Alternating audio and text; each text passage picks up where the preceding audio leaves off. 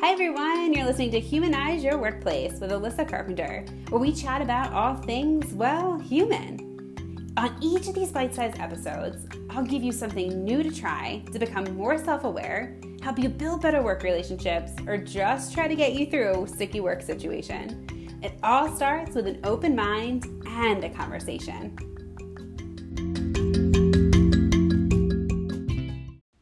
Thank you for joining us this week on Humanize Your Workplace.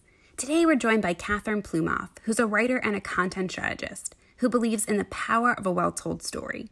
She writes for outlets like Slate and Teen Vogue on topics like technology, feminism at work, and the future of activism. She also partners with companies on their internal and external communication. Before working as a writer and strategist, Katherine worked for Bridgewater Associates, the world's largest hedge fund, where she managed a team focused on emerging markets. Hi, Katherine. Thank you so much for joining us. Hey, Alyssa, I'm happy to be here. So this question, I, I kick things off, and I recognize that it might be difficult. Um, but if you could, you know, take a step back and think: Is there one person or a small group of people that you want to thank for helping you become the professional you are today? Well, I want to write a book one day. And so my acknowledgements page will be like the 17 people to 17,000. I'm not quite sure where to rein it in at. People who have helped me become the person I am today. But you've asked me the question about one. So I'll start it off with one. And I think a pretty straightforward answer, which would be my first ever boss, who was a woman, is a woman by the name of Cav Saney who I worked with at my first job out of college, worked with as an intern at that company first off, and then came on full time to work for her and she was just and again is just she's still living and still a big part of my life. I just don't work there with her anymore. Um the absolute absolutely very good at what she did. And so i got to come in and she's very she's young. I mean she was in her early 30s when i started working with her. Um, i was in my early 20s and i got to come in and kind of just watch her absolutely crush things and oftentimes crush things being a relatively young woman of color in a room full of um, mostly older white males and she would just have such she had such confidence she had such belief in the things she was doing. She was also so open-minded to understanding if she was seeing something the wrong way or taking in that feedback. Um, and so while i think i got to that got to that company because i was a high achiever and i was a hard worker and i knew what i wanted and i was always willing to do the work required to get there getting to learn from her kind of just unlocked another level of confidence in myself and of understanding all the places I could take my career um, and all of the all of the rooms I could kind of find my way into where I should feel like I belong from the get go, which is a really important thing to learn early on. That's a, that's amazing. It's so interesting. Well, when when you were talking about your acknowledgement sections, for some reason that was the hardest thing for me to write in my book. Not the content, but I don't want to leave anybody out. yeah. out. it's important to you. I don't want to leave that out. And it's so interesting what you're saying with about the supervisor and just to have somebody early on but they also eh, were open to feedback. I feel like you don't find that that often. You know supervisors might might be good quote unquote at giving it but not always being open and receptive to it. So that's huge knowing that from them that it goes both ways. Yes i think that was partially who she is and partially the culture of the place we worked where it, it really encouraged that. It was one of those like you know it doesn't matter how old you are what your title is just like say what's in your mind but then you actually didn't you actually were able to oftentimes yeah. which some people have that as their company value on their website and it's in that pretty shiny font. Then you get into the room and you're trying to do something and you get shut down because you're young or because whatever it is you're, you're not there with the chief in front of your title and you don't get to be listened to. And that was very much not her style of management um, and I'm really grateful for it. And I'm totally with you on the book thing. I bet that's the most highly like reread section before publication, right? Like screw editing the rest of it and making sure it actually sounds good. Like just make sure you didn't deeply offend someone in your real life. People read it, right? But it's for some reason internally you're like, oh, especially I know we're both very similar in the inclusion space. You just can't. You don't want to leave anyone out. exactly. I'm I'm curious too. I love just when we first met, just talking about your evolution of your career, all the travels. Can you share a little bit of kind of where you started? so unique. I'm I would be happy to. Um, my career, I thought I always thought my career would be as a writer, and it is now. But it took a little bit of a roundabout path of getting there. That I studied English and creative writing and communication in college and then that i got this internship because they were recruiting like creative thinkers i think they probably just saw the word creative on my linkedin and were like oh we should talk to her um, which just goes to say like make a linkedin sometimes it works out and then um, i ended up going there mostly because i had realized that going straight into media as a college grad would really never help me get out of debt. Uh, and I didn't want to be carrying around my college debt for forever. And I didn't want to feel that stress for, I, I wanted to feel that stress as little as possible. And so I took this job. I ended up, which was in finance. I ended up learning a ton, really loving it, loving the, loving the culture, loving the people not always loving the lifestyle around it, like where I lived in, in New York but commuted into Connecticut and was on a bus for many hours a day and had a Blackberry that had like a prominent place um, in every outfit of mine, so in case I needed to check an email or whatever that was. And, and I kind of Exactly. Well, do people even have Blackberries anymore? I don't know. This was not that long ago, but I might be dating myself with that reference. um, and kind of just realized I wanted to take a little bit of a break and see. And I, I, didn't want to wake up in like 10 or 20 years and just feel like I had fallen into this life by accident. If I was going to stay in that life, I wanted to be a conscious choice. Um, and I had gotten what I needed in the beginning. I paid off my loans, and I was like, okay, so I need to just take a break and see if this is still what I want to do. So I ended up going on a sabbatical, which was meant to be a six month sabbatical around Latin America, which was incredible. um, and and before the six months had ended, I kind of realized I I had more of a runway there, and I didn't want to give that up. And I had done all this hard work, right, of walking away from a job, of moving out of my apartment, of selling all my belongings. I had a 50 liter backpack and a passport and i knew i would never really be in that position again so i wanted to make the make the most of it so i ended up getting back to that company and saying you know what, i'm not going to come back right now maybe we'll keep the doors open maybe there'll be opportunities on the line but i need to keep doing this and then i realized myself that the money i'd saved for my travels wouldn't last indefinitely so i need to start having inflow and not just outflow um, so I started working as an editor and writer, which again is what I trained kind of to do in college. I had worked through the school paper, I had internships with small presses, I worked as a marketing assistant. Like I, I knew that world a little bit, and I knew and I knew I was good at it. I kind of had to build it from the ground up. I had all of these really good project management, stakeholder management skills from from the company I worked for, mm-hmm. um, and so turned that into running my own little business of editing writing, uh, and then occasionally pitching under my own name. I kind of started getting into the production part of it, the journalism part of it, writing first personal essays and then more reported features, profiles, a whole mix of stuff. And so now here I am, um, two and a half years after leaving that job. And I work as a journalist some of the time. So I try to go tell stories in the world that should be told. And I work as a content strategist some of the time. So working with brands and companies and individuals to tell their stories with a more commercial bent. And so I do both of those things and I do them as my own boss and in a way that allows me to still travel, which I'm clearly not doing during a pandemic. But pre pandemic was um, living in different places in Latin America and getting a chance to kind of explore, which was a great mix of all my interests. I love your story. I think it's just so interesting, like the evolution and figuring out, okay, I really want to, you know, pay off this debt. I don't want, you know, but I want to find the balance between what I'm really passionate about, making money. And it's so it gives me life um, in terms of and hope you know for other people too to be able to think strategically because I think sometimes it's like quit your job, find your dream job, and and I think you strategically plan things out. Yes, well, I think, and I know I was just talking to a friend of mine this morning who has a similar path to mine of like we joined companies, we left them, we left them again. Like figuring out our own path through it. And it kind of just becomes this thing of growing up in the time where we are all growing up in. You kind of see there's no real path. There's no real like go to this company and work there for 40 years and they'll give you a pension and they'll take care of you and that'll be okay. Like pensions don't really exist. Companies don't really exist. We've lived through a recession. We've now living through a pandemic. Like who's so who's to say what kind of op- options will be waiting for you? You kind of have to go create your own. And I don't mean to say that. I recognize even saying that comes from a huge position of privilege of like I was able to find the job and pay off the debt and give myself the freedom to go do that. Um, but but finding those moments whether they're big moves or small moves in your life where you can kind of create the options you want to see for yourself mm-hmm. i think is really important and i'm curious too because we've talked both before about diversity equity and inclusion and, and just both being extremely passionate about it. And i know that shines through a lot of your work you're really strategic about the stories you share about of yourself and share of others.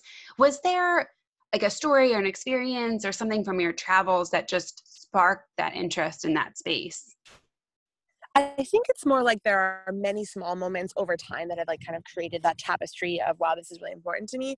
I mean, there was a moment like there was a moment in high school where I was in an AP class and um, the, the teacher would kind of like address us differently when he was talking to the girls in the class versus the guys, where the girls were like, oh, you're all such hard workers, and the guys were like, oh, you're all such, so like naturally intelligent kind of thing.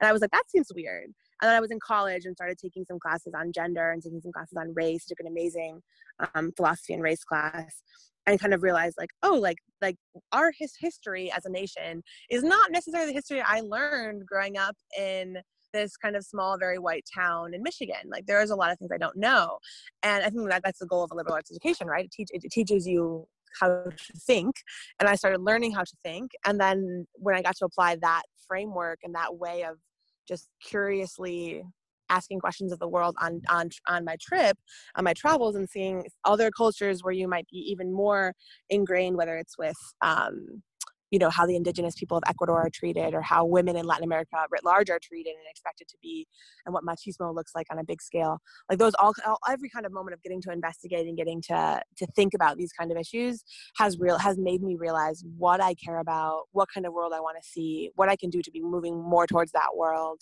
um, and so I, I can't think I can pinpoint it's like this one moment where like my brain opened up. It was mm. kind of just like a, a scaffolding effect, like building layer and layer and layer on top of um, my own way of noticing things, if that makes sense.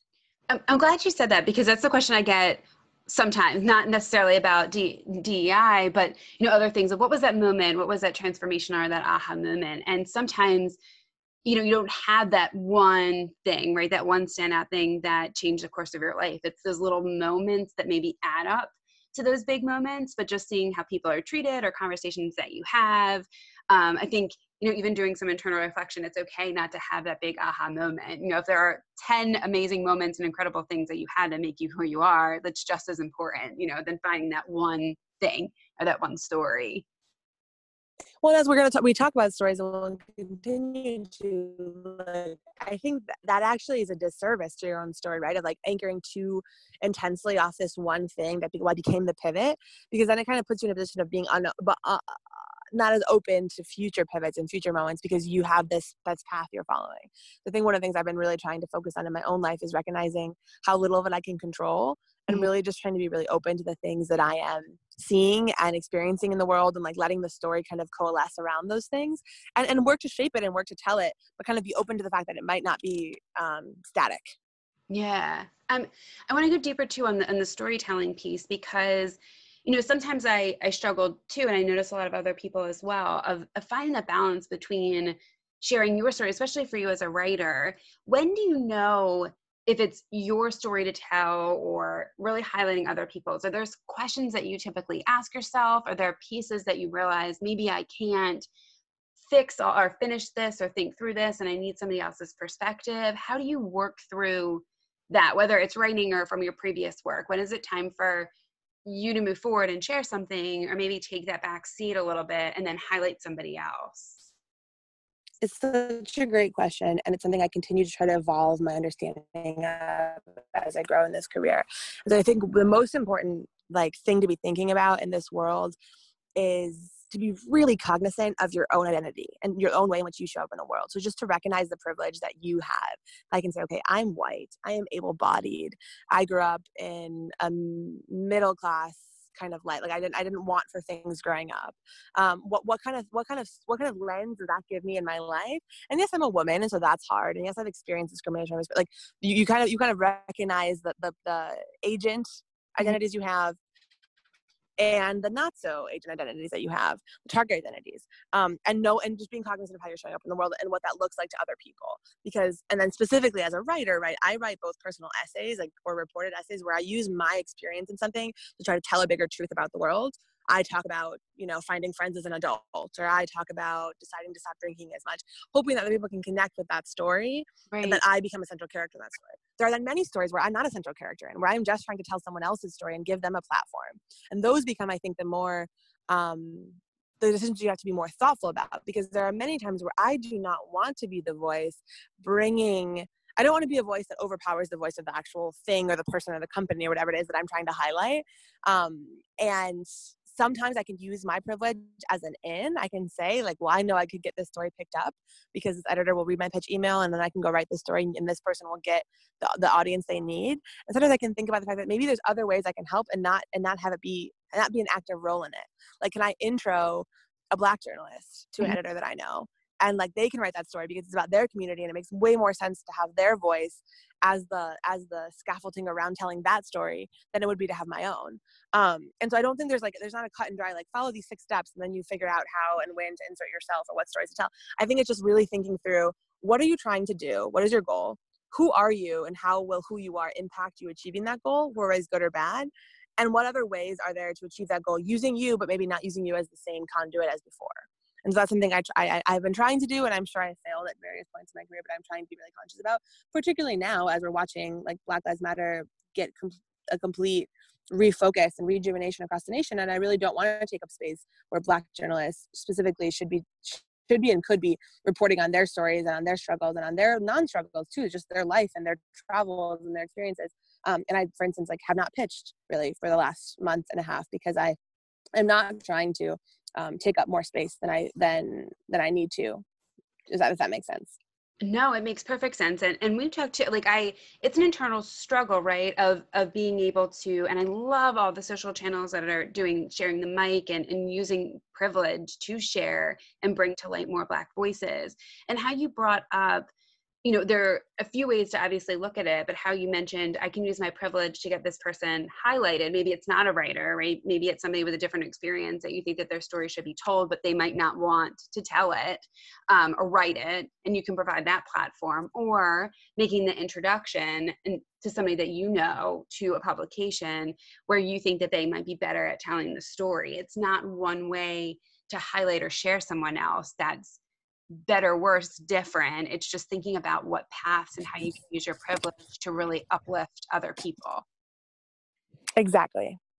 That's, that's my answer. Would you say that was my answer? Because you just said it much better than I did. No, no. I think it's, but it's definitely an internal struggle and something I face as a white woman, especially in the, the DEI space of is it my time right? Is it my time to share this experience? You know taking that step back and i know just a lot of other professionals are struggling with that um, that space i think that we're in right now and wanting to uplift and empower other people at the same time and just not knowing how but your three steps of even thinking about you know what do you want to accomplish? Who who might be able to do it? And you're still accomplishing the same thing you just might not be the one doing it um, you're uplifting other people to create more systemic change so that to me was very concrete. I i thought so. Good i'm glad. And you know what? I think i would add even a fourth or like an extra step which should be part of all of the three steps maybe which is this version of just ask all the questions. Like there's no world in which you have to have the answer all the time and you have to know like what's right and what's not and you have to figure it out by yourself.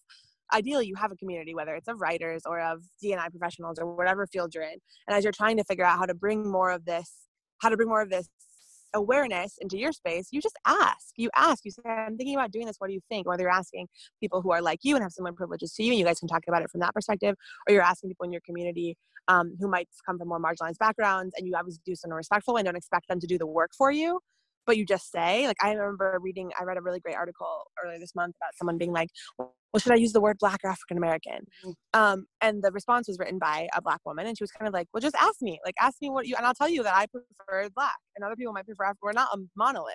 Do you know what i mean? Like everyone will just like will have their own take on it and you just have to be curious and keep working to understand what their individual experiences are and so if you come across a person and you want to help them tell your story you just talk about that and you figure out okay like how can i help you and is this even a goal of yours and if it's not a goal of yours what are your goals and can i help with those and just kind of you know being willing to engage every single opportunity on its own merit and even what you were just saying of I want to be able to help you. Do you want me to help? Do you, you know, what are your goals? What are you interested in? Because I think sometimes we get caught up in what can I ask? Who should I ask? What should I say? Are there, and being obviously a journalist, you're in that space all the time of being able to ask the questions and you're essentially a professional question asker and are very good at it to be able to get to the story. Are there other questions that you ask people even to get to the root of their story and their experience to even identify what maybe could be highlighted? That's a fabulous question, and I will give you the simplest but also best advice I've ever gotten as a journalist. Um, and I think it's it just also is teaching you how to be a listener, right? Because so much of telling the story is actually not telling it, it's shutting up for a very long time and like understanding it first, and then you can use that and create the the the vehicle with which to deliver it to the world.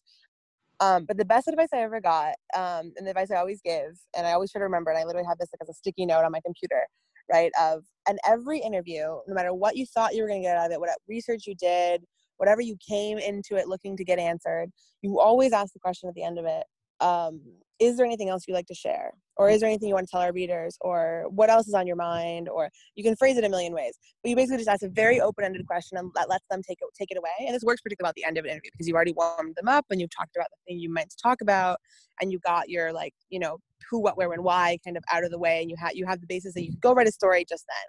But nine times out of ten like the lead quote the headline the angle comes from the end of that conversation where you really get them you give them complete freedom to just tell their story their way. Say what's on their mind and not fit it into some framework you came in um, with this preconceived idea you needed to get filled.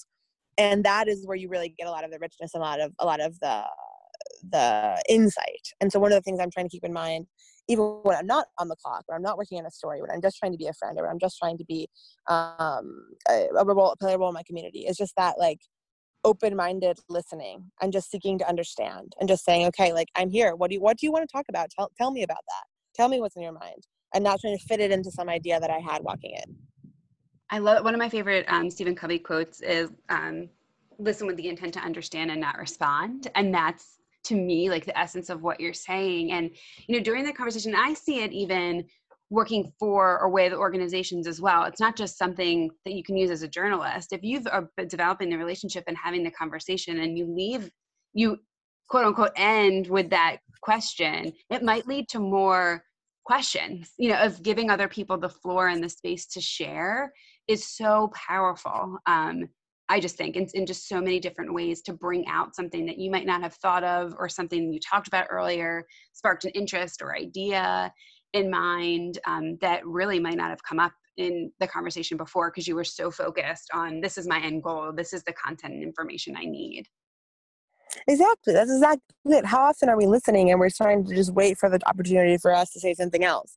Or like their their thought sparked a thought in us and we think we're a little genius and we need to hear that thought echoed out in the real world and those are valid things. I mean that's how some conversations work and i would never say that you know we, we have nothing to add to the conversation but so much of it of whatever it is you're trying to do is is exactly that is exactly that is exactly just um, listening and not having an agenda and seeing where that can take you and being willing and open to explore that in real time which requires a certain level of vulnerability right? Like you're not coming in with this armor of your preparedness. You're really just engaging person to person um, but that can be a really beautiful thing and can be a really powerful way for us to share our personal stories and for us to understand better stories to be sharing in the world Oh, now I'm going to ask you that question. what is something that you wanted to share or something that you wanted to just get out there in the world? My Alyssa, I really should have anticipated that, shouldn't I have? I feel like I just shot myself no, in the foot a little bit. I was debating like, whether or not I have nothing. And then I was like, you know. no, no, it's perfect. You know what? I'll, I'll think about it. Give me, I think I will say that um, and this is coming off of a conversation that I like I told you I had with this friend this morning and that I had I've been having with one of the friends that I've been talking to a lot for another traveler remote worker type human being in my life.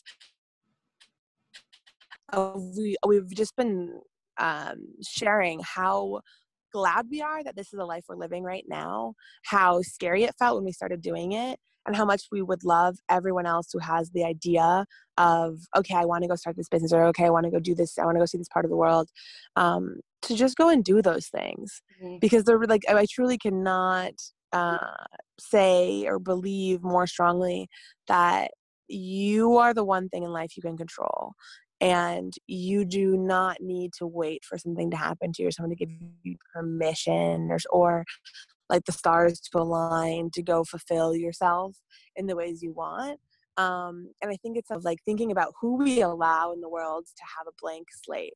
Who do we allow to like write their version of history and who do we allow who do we expect to be a certain way? Whether that's about race or gender or sexual orientation understand someone's story you understand the, the role they could all have uh, have have a response and have an ability to kind of create that life for ourselves. And again like the, the, the agency we have in that creation is going to be different depending on our backgrounds and i would love to see a world where that agency was more equitable across the board which is what we're all working towards. Um, but just recognizing like your own power kind of and, and creating the world that you want to see creating the life you want to live and and not letting someone else's idea of who or what you should be really getting in the way of you figuring that out for yourself. I love that. It's essentially, and Katherine says right now, if you were waiting for somebody to give you permission, now is your permission, right? Whatever it is, start that thing that you were thinking about. I mean, maybe not go on a trip necessarily right now, but you know, thinking maybe not right now. right but it's planning for it or thinking about it or knowing that it's a real possibility because i think sometimes i know i hold myself back you know i'm probably the per the thing that holds myself back from moving forward. We can create those barriers, whether they're real or perceived, um, for ourselves and giving ourselves the permission to, to move forward, I think is really, really lifts a weight off your shoulders when you think about it. I love that. So I hope I, so.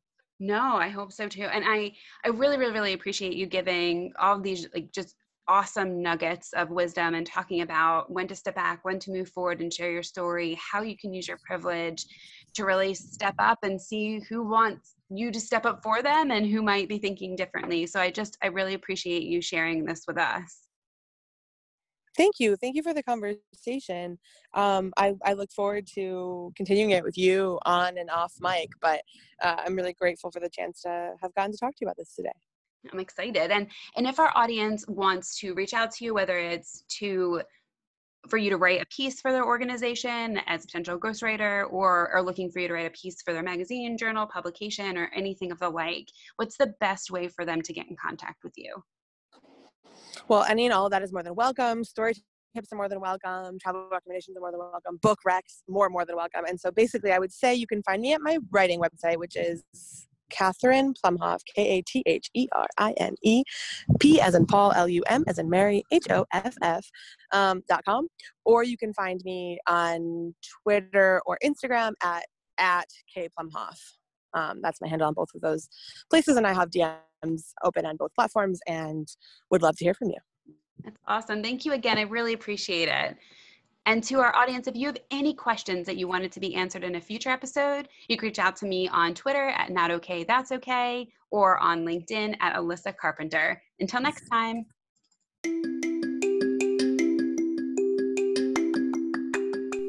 Thanks again for listening. But did you know that you can leave me a voice message to answer any questions on an upcoming episode? Just go into the show notes and the link will be there at the bottom for you to send me that message. Have a great day.